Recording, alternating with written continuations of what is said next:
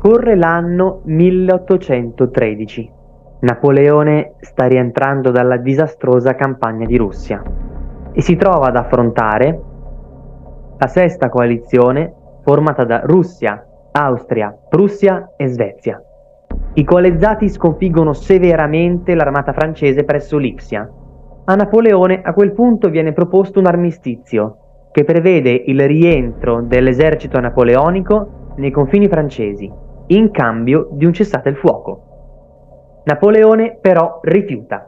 La guerra prosegue e gli alleati nel marzo del 1814 fanno il loro ingresso a Parigi, ponendo la città sotto amministrazione speciale.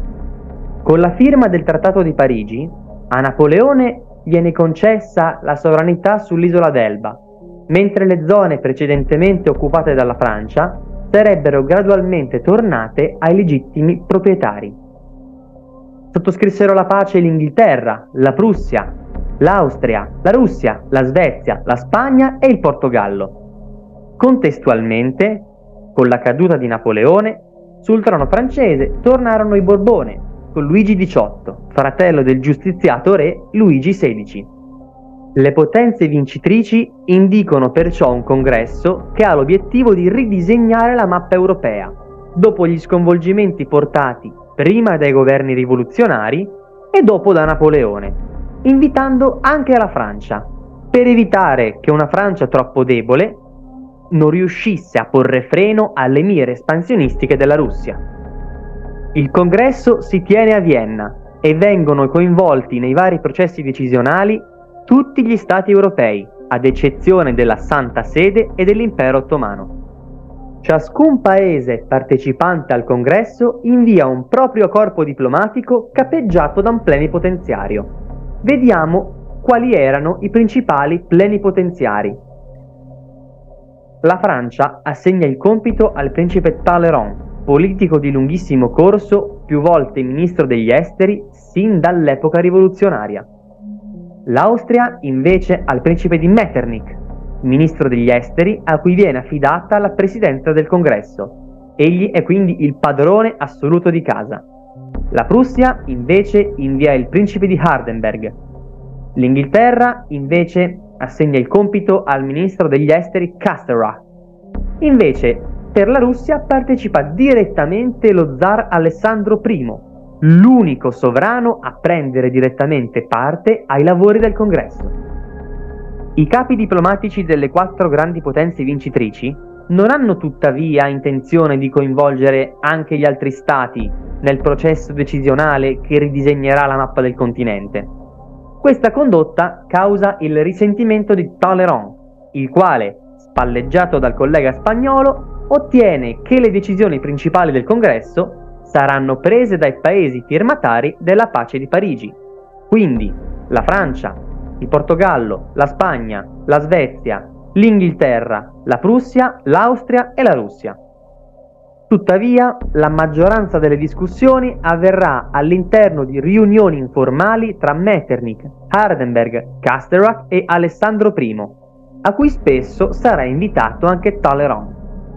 Si tratta della prima grande distinzione formale tra le potenze di primo ordine e quelle che invece hanno un peso minore nello scacchiere europeo. Il percorso diplomatico del congresso è tutt'altro che lineare e pacifico.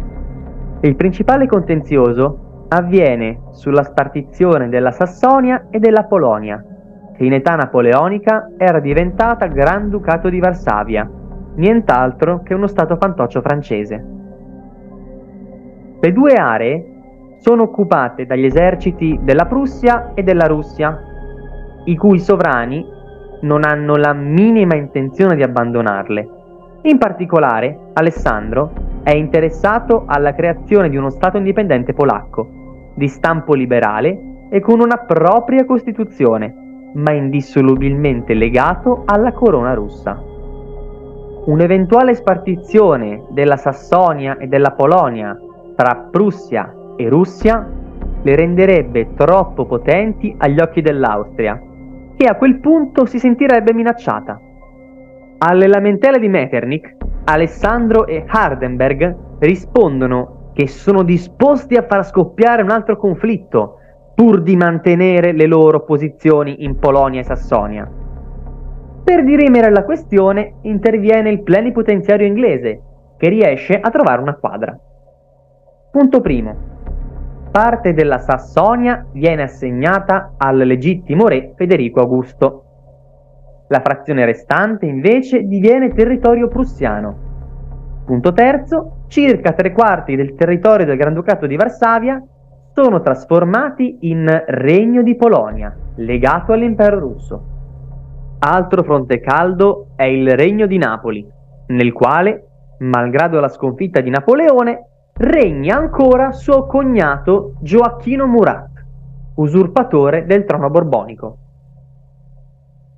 Murat aveva appoggiato Napoleone finché l'imperatore si trovava sulla cresta dell'onda, ma poi, con la disfatta di Russia, non ha esitato ad allearsi con l'Austria pur di mantenere il controllo sull'Italia meridionale. Sebbene sia inviso alla maggioranza dei partecipanti al congresso, Murat è difeso dal principe di Metternich, che considera fondamentale avere un alleato in Italia. Inoltre, un'eventuale restaurazione dei Borbone consentirebbe alla Francia di Luigi XVIII di inserirsi nei giochi dinastici della penisola, ipotesi impensabile per l'Austria. Metternich, tuttavia, è messo con le spalle al muro dagli altri diplomatici e si accorda con il re di Francia per la cacciata dell'usurpatore da Napoli e la restaurazione dei Borbone, con la promessa che Luigi XVIII si sarebbe accollato alle spese militari e avrebbe ceduto alle pretese austriache riguardo all'assetto dell'Italia. Il congresso viene sconvolto da un avvenimento, cioè la fuga di Napoleone dall'isola d'Elba nel marzo del 1815. Egli intende fare ritorno in Francia e riprendere il potere.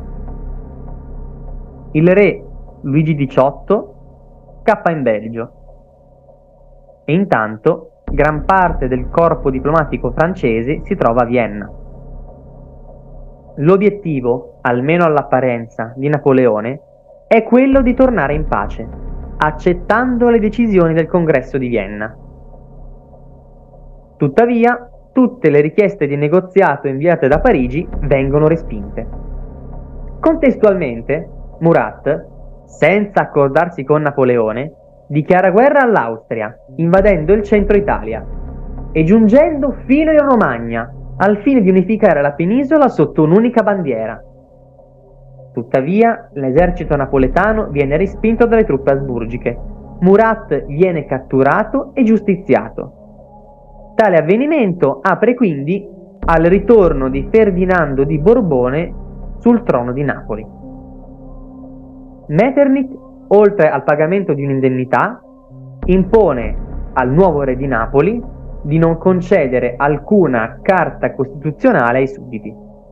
Tornando invece a Napoleone, Egli sa benissimo che il suo destino si giocherà sul campo di battaglia. Perciò il suo esercito cerca di sconfiggere quello inglese prima che questo si congiungesse con le forze prussiane, per poi in ultimo sconfiggere i russi. Il piano di Napoleone, come sappiamo, non andò a buon fine e l'imperatore fu sconfitto a Waterloo il 18 giugno del 1815. Il 22 giugno abdica. Il 15 luglio Napoleone si consegna agli inglesi, sperando di ricevere un trattamento di favore, ma invece viene spedito all'isola di Sant'Elena. Dalla testimonianza lasciataci da Gourgaud e dal suo giornale di Sant'Elena, Napoleone espresse rammarico per avere lasciato l'Elba troppo presto Secondo questo documento, Napoleone dichiarò Il mio grave torto è stato di sbarcare sei mesi troppo presto. Avrei dovuto aspettare che il congresso fosse terminato. In quel caso sarebbe stato necessario che, per accordarsi, i gabinetti si inviassero dei corrieri, ciò che avrebbe richiesto delle perdite di tempo e delle difficoltà che non vi furono dal momento che il congresso era riunito. Sventato il pericolo napoleonico, il congresso si conclude e viene ultimata la nuova versione della mappa europea. La carta del continente rispetto all'epoca pre-napoleonica è fortemente semplificata. La principale semplificazione riguarda la Confederazione Germanica. Non fu restaurato il Sacro Romano Impero, ma fu invece creata una confederazione comprendente 38 stati, fra cui Prussia e Austria, alla quale fu affidata la presidenza della Dieta. Essendo Prussia e Austria gli stati più sviluppati e più potenti dell'area, entrambe erano interessate a far entrare nelle loro orbite gli stati minori. Attorno alla Francia furono rafforzati due stati cuscinetto. Stiamo parlando del regno di Belgio-Olanda e del regno di Sardegna. Al regno di Sardegna furono restituite Nizza e tutta la Savoia e gli fu annessa anche la Liguria. Sempre restando in tema Italia, il Lombardo-Veneto fu assegnato all'Austria.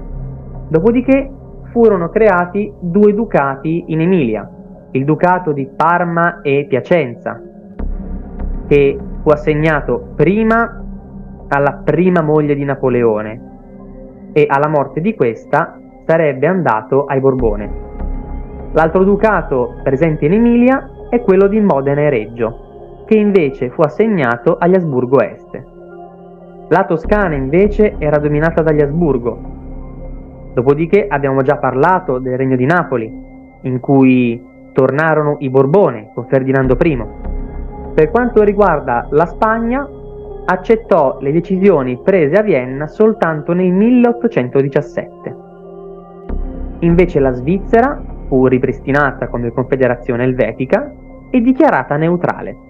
Con la fine del congresso di Vienna, nel 1815, si apre la cosiddetta età della restaurazione, in cui, per l'appunto, come dice la parola stessa, i sovrani legittimi di ogni regno tornarono sul loro trono dopo gli sconvolgimenti portati dalla rivoluzione e da Napoleone. Tuttavia, l'età della restaurazione si chiude con i moti rivoluzionari del 1848. Per oggi abbiamo finito. Spero che questa lezione sia stata utile a un ripasso sull'argomento. Per chi volesse approfondire, consiglio il libro il congresso di Vienna, scritto dal professor Vittorio Criscuolo, edizioni Il Mulino. Io vi saluto e ci vediamo alla prossima lezione. Grazie.